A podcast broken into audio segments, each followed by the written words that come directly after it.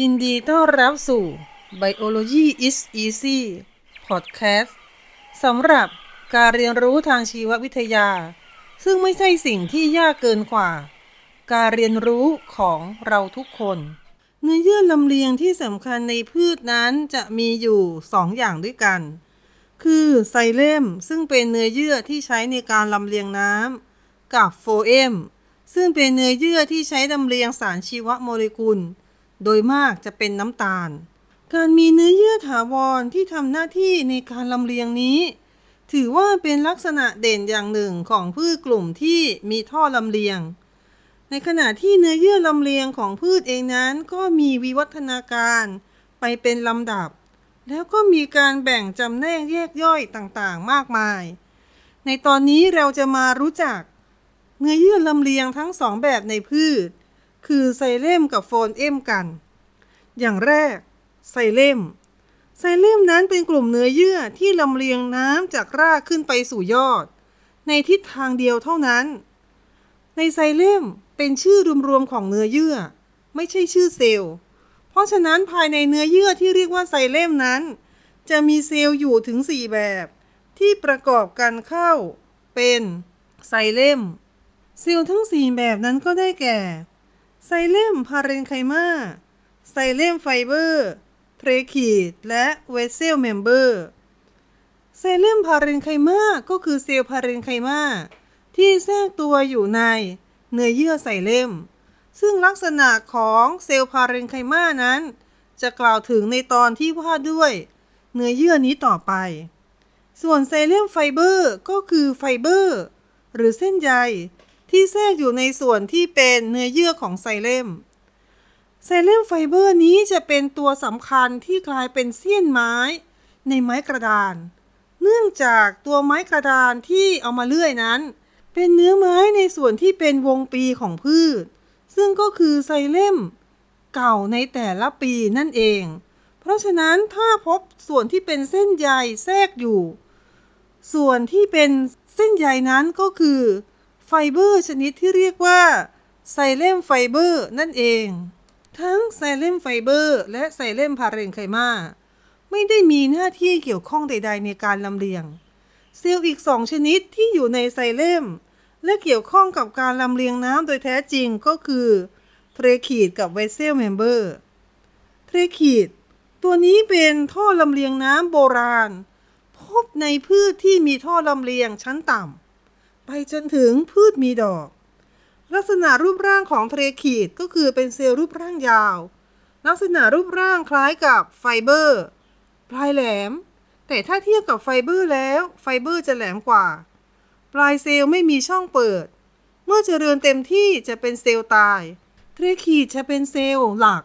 ที่ทำหน้าที่ในการลำเลียงน้ำในพืชมีท่อลำเลียงชั้นต่ำจนมาถึงพืชเมล็ดเปลือย พอมาถึงพืชมีดอก ปริมาณของ tracheid ก็จะน้อยลง และความสำคัญในการลำเลียงน้ำของเทขีด ก็จะลดลงด้วยแต่ยังมีอยู่ น้ำจะไหลผ่านจาก tracheid เซลล์หนึ่งไปยัง tracheid เซลล์ถัดไป โดยผ่านทาง pit ซึ่งเป็นรูเปิดบนผนังเซลล์ของ tracheid นั่นเอง เซลล์แบบสุดท้ายที่พบในไซเลมก็คือ vessel member vessel member นี้วิวัฒนาการมาจาก tracheid พืชกลุ่มแรกที่พบ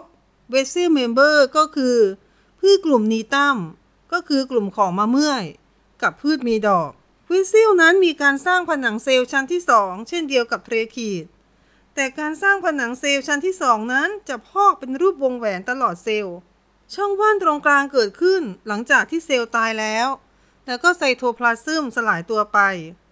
ผนังด้านปลายเซลล์จะทะลุเป็นช่องเปิด ช่องเปิดนี้จะมีชื่อเฉพาะว่า perforation plate ช่องเปิดนี้ก็มีได้สองแบบ แบบที่หนึ่งก็คือทะลุเป็นช่องใหญ่ช่องเดียวเลย แบบนี้จะมีศัพท์เฉพาะว่า simple perforation plate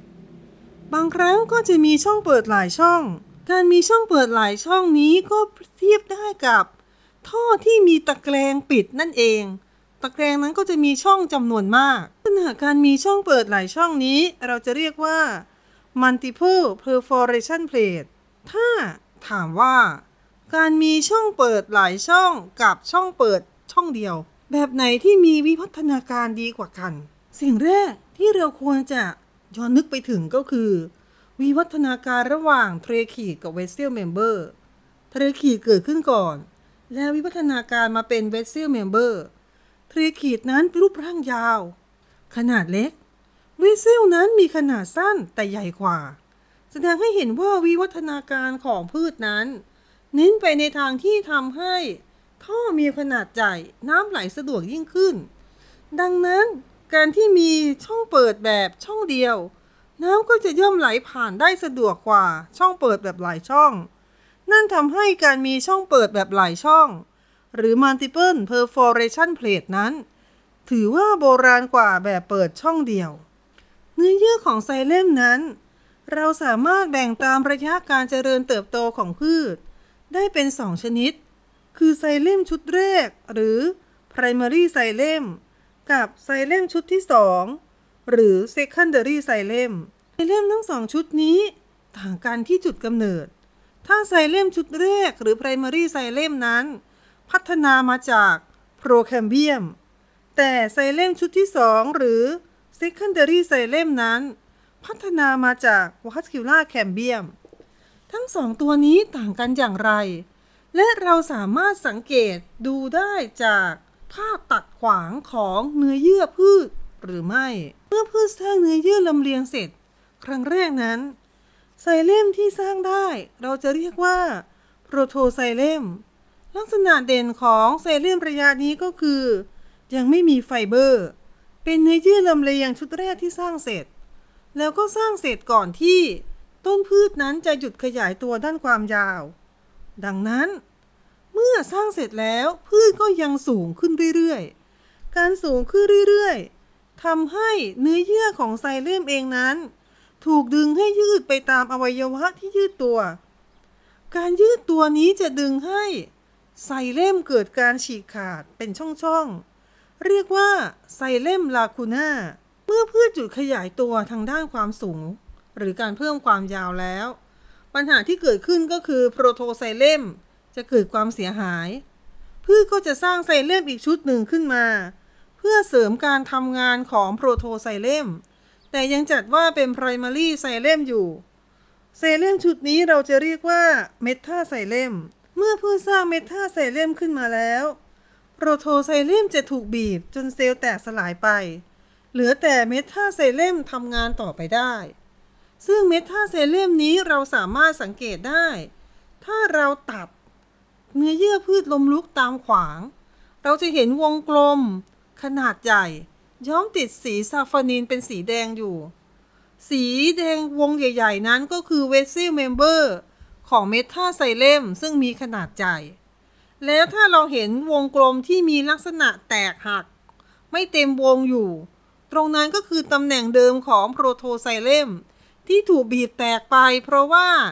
การสร้างเมทาไซเลมขึ้นมาแทนนั่นเอง เพราะฉะนั้นไซเลมที่ทำงานเป็นสำคัญ หลังจากที่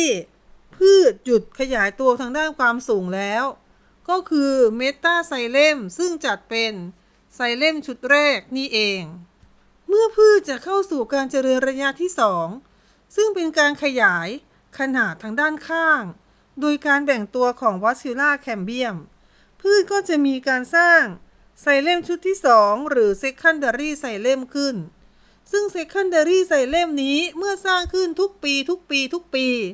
ก็จะทำให้พืชเกิดวงปีขึ้นในพืชที่มีเนื้อไม้ ความแตกต่างของไซเลมชุดที่ 2 ที่ต่างจากเมทาไซเลมก็คือ เซลล์จะมีการเรียงตัวที่เป็นระเบียบในแนวรัศมี ขนาดของเซลล์สั้นและเล็กกว่าของ metaxylem เนื้อเยื่อลำเลียงอีกชนิดหนึ่งในพืชที่ทำหน้าที่ ในการลำเลียงสารอาหารโดยเฉพาะน้ำตาล ที่ได้จากการสังเคราะห์ด้วยแสงก็คือโฟเอม ทิศทางการลำเลียงของโฟเอมก็จะเป็นทิศทางการลำเลียงจากแหล่งสังเคราะห์ คือใบ ไปยังส่วนอื่นๆของพืช โดยเฉพาะส่วนที่เก็บสะสมอาหาร โฟเอมนั้นก็เช่นเดียวกับ xylem phloem ไม่ใช่เป็นชื่อชื่อเซลล์หนึ่ง แต่เป็นชื่อเนื้อเยื่อหนึ่ง ภายในเนื้อเยื่อของโฟเอมนี้ จะมีเซลล์ที่แตกต่างกันอยู่ถึง 4 ชนิด ก็คือ phloem parenchyma phloem fiber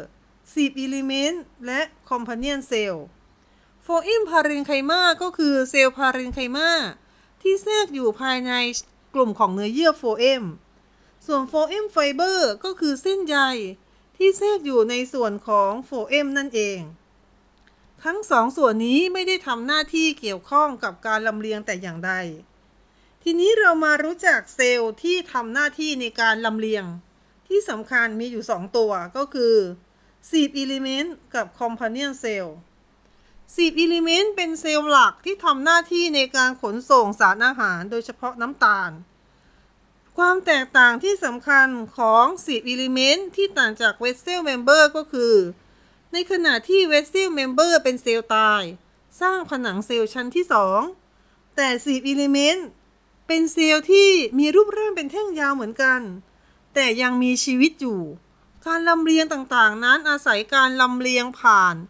ไซโตพลาซึมของ sieve element ไป เพียงแต่ว่า sieve element นั้นมีลักษณะสำคัญที่ต่างจากเซลล์ทั่วไปคือ เป็นเซลล์ที่ไม่มีนิวเคลียสหัวและท้ายของเซลล์มีรูพรุน เซลล์นี้ไม่มีนิวเคลียสแต่จะอาศัยการสังเคราะห์สาร และการควบคุมการทำงานต่างๆ จาก companion cell ที่อยู่ข้างๆ ถ้าแบ่งตามวิวัฒนาการแล้ว sieve element ก็แบ่งได้เป็นสองแบบ คือ sieve tube กับ sieve cell sieve tube จะมีวิวัฒนาการดีกว่า ผนังเซลล์จะมี pit กระจายอยู่ทั่วไป เป็นช่องที่สารสามารถไหลผ่านได้ ด้านข้างรูพรุนจะขนาดเล็ก รูพรุนที่พบตอนหัวท้ายของเซลล์ จะมีขนาดใหญ่กว่า เรียกว่าสีเพลท สีเพลทของสีบทิวนั้น ก็มีความแตกต่างกันไปตามลำดับของวิวัฒนาการอีก พืชโบราณสีเพลทจะลาดเอียงมาก แล้วก็มีพิษกระจายทั่วไป ในขณะที่พืชที่มีวิวัฒนาการสูงขึ้น ส่วนของ sieve plate จะลาดเอียงน้อย pit ก็จะกระจายตัวเป็นกลุ่มเดียว ซึ่งก็จะมีแนวโน้มใกล้เคียงกับของ vessel member ที่โบราณมีช่องเปิดหลายช่อง พอวิวัฒนาการสูง ก็จะมีช่องเปิดเพียงช่องเดียว ซึ่งสิ่งเหล่านี้จะเอื้ออำนวยให้เกิดการลำเลียงผ่านท่อ ได้ดีขึ้นนั่นเองเซลล์แบบสุดท้ายที่พบในโฟเอมก็คือ companion cell เซลล์นี้เป็นเซลล์ที่มีนิวเคลียสอยู่ติดกับสีบทิ้ว และมีหน้าที่ควบคุมการทำงานของสีบทิ้ว ผนังเซลล์ที่เชื่อมอยู่ระหว่าง companion cell กับสีบทิ้วจะบางแล้วก็มีพิษ companion cell นั้นจะพบในพืชมีดอก พืชมีท่อลำเลียงชั้นต่ำ และในพืชเมล็ดเปลือย จะไม่มี companion cell ยกเว้นในแปะก๊วยกับสนภูเขา จะมี ray cell และ albuminous cell ทำหน้าที่แทน companion cell อย่างไรก็ตาม companion cell กับ albuminous cell นั้น ก็มีจุดกำเนิดที่แตกต่างกัน ความแตกต่างกันอยู่ตรงที่ว่า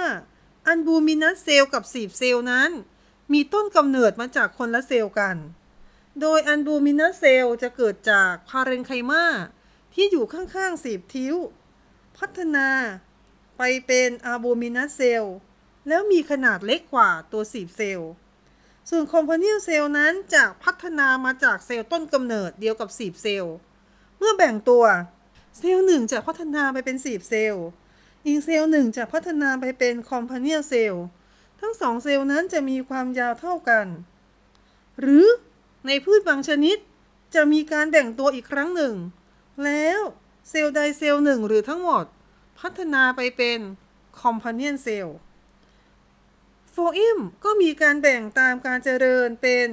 โฟลเอ็มชุดแรกหรือ primary โฟอิมกับโฟอิมชุดที่ 2 หรือ secondary โฟอิมเช่นเดียวกับไซเล็มโดยจุดกำเนิดก็เหมือนกัน primary โฟอิมจะพัฒนามาจาก procambium ส่วน secondary โฟอิมหรือโฟอิมชุดที่ 2 พัฒนามาจาก vascular cambium โฟลเอ็มชุดแรกนั้นก็จะมีการเกิดเป็น protophloem และ metaphloem ได้เช่นกัน แต่เนื่องจากอาณาบริเวณของโฟลเอ็มมีขนาดเล็กกว่าไซเล็มทำให้เราสังเกต ความแตกต่างหรือรอย ฉีกขาดของโฟอิมชุดเก่าได้ไม่ชัดเจนนัก เช่นเดียวกันในโฟเอมชุดที่ 2 ก็จะเกิดวงปีได้เช่นเดียวกับไซเลมเพียงแต่ไม่มีความชัดเจนเท่า เนื่องจากอาณาบริเวณของโฟเอมในลำต้นพืชนั้นจะน้อยกว่า อาณาบริเวณของไซเลมนั่นเอง ทีนี้ในพืชที่มีการเจริญระยะที่ 2 คือมีการสร้างไซเลมชุดที่ 2 กับโฟเอมชุดที่ 2 แล้ว ถ้าเราไล่ลำดับของเนื้อเยื่อ จากด้านนอกของลำต้นพืช เข้าไปหาใจกลางของลำต้นพืช ในส่วนของเนื้อเยื่อลำเลียงนั้น ด้านนอกสุดจะเป็นโฟเอมชุดแรกโฟเอมชุดที่ 2วัคคิล่าแคมเบียมไซเลมชุดที่ 2 และไซเลมชุดแรก ถามว่าทำไมถึงเป็นแบบนี้ หลักการก็คือ สิ่งที่สร้างขึ้นใหม่จะอยู่ติดกับเนื้อเยื่อลำเลียงเสมอ ดังนั้นทั้งโฟเอมชุดที่ 2 และไซเลมชุดที่ 2 สร้างขึ้นใหม่ จึงต้องอยู่ติดกับตัววัคคิล่าแคมเบียมที่เป็นเนื้อเยื่อเจริญ และโฟเอมนั้นอยู่ด้านนอกของวัคคิล่าแคมเบียมการสร้างเป็นโฟเอมชุดที่ 2 ก็คือดันออกด้านนอก พอสร้างมาแล้วโฟเอมชุดที่ 2 ก็จะดัน โฟเอมชุดแรกออกไปอยู่ทางฝั่งเปลือกไม้มากขึ้น ส่วนไซเลมนั้นอยู่ด้านในของวัคคิล่าแคมเบียม เมื่อแคมเบียมสร้างไซเลมชุดที่2ขึ้นมา ก็จะดันเข้าหาใจกลางลำต้นทำให้ไซเลมชุดแรกนั้น เข้าสู่ใจกลางลำต้นมากขึ้นมากขึ้น อีกทั้งไซเลมชุดแรกนี้ รวมทั้งไซเลมชุด2ที่เก่า ผ่านการใช้งานมานาน ก็จะเกิดการอุดตัน สุดท้ายก็จะถูกอัดไปอัดรวมกันอยู่ที่ใจกลางลำต้น ไปแทนที่ส่วนที่เคยเป็นพิษเดิม ถ้ามีนะคะทำให้ส่วนนี้เกิดการแข็งตันเกิดการสะสมสาร แล้วก็กลายเป็นแก่นไม้หรือ hardwood ในขณะที่ไซเล็มที่ยังใช้งานได้ยังลำเลียงน้ำได้อยู่ ก็จะเป็นส่วนที่เราเรียกว่ากระพี้หรือ sapwood โปรดติดตาม พอดแคสต์ชุด Biology is Easy ได้ ในตอนต่อไป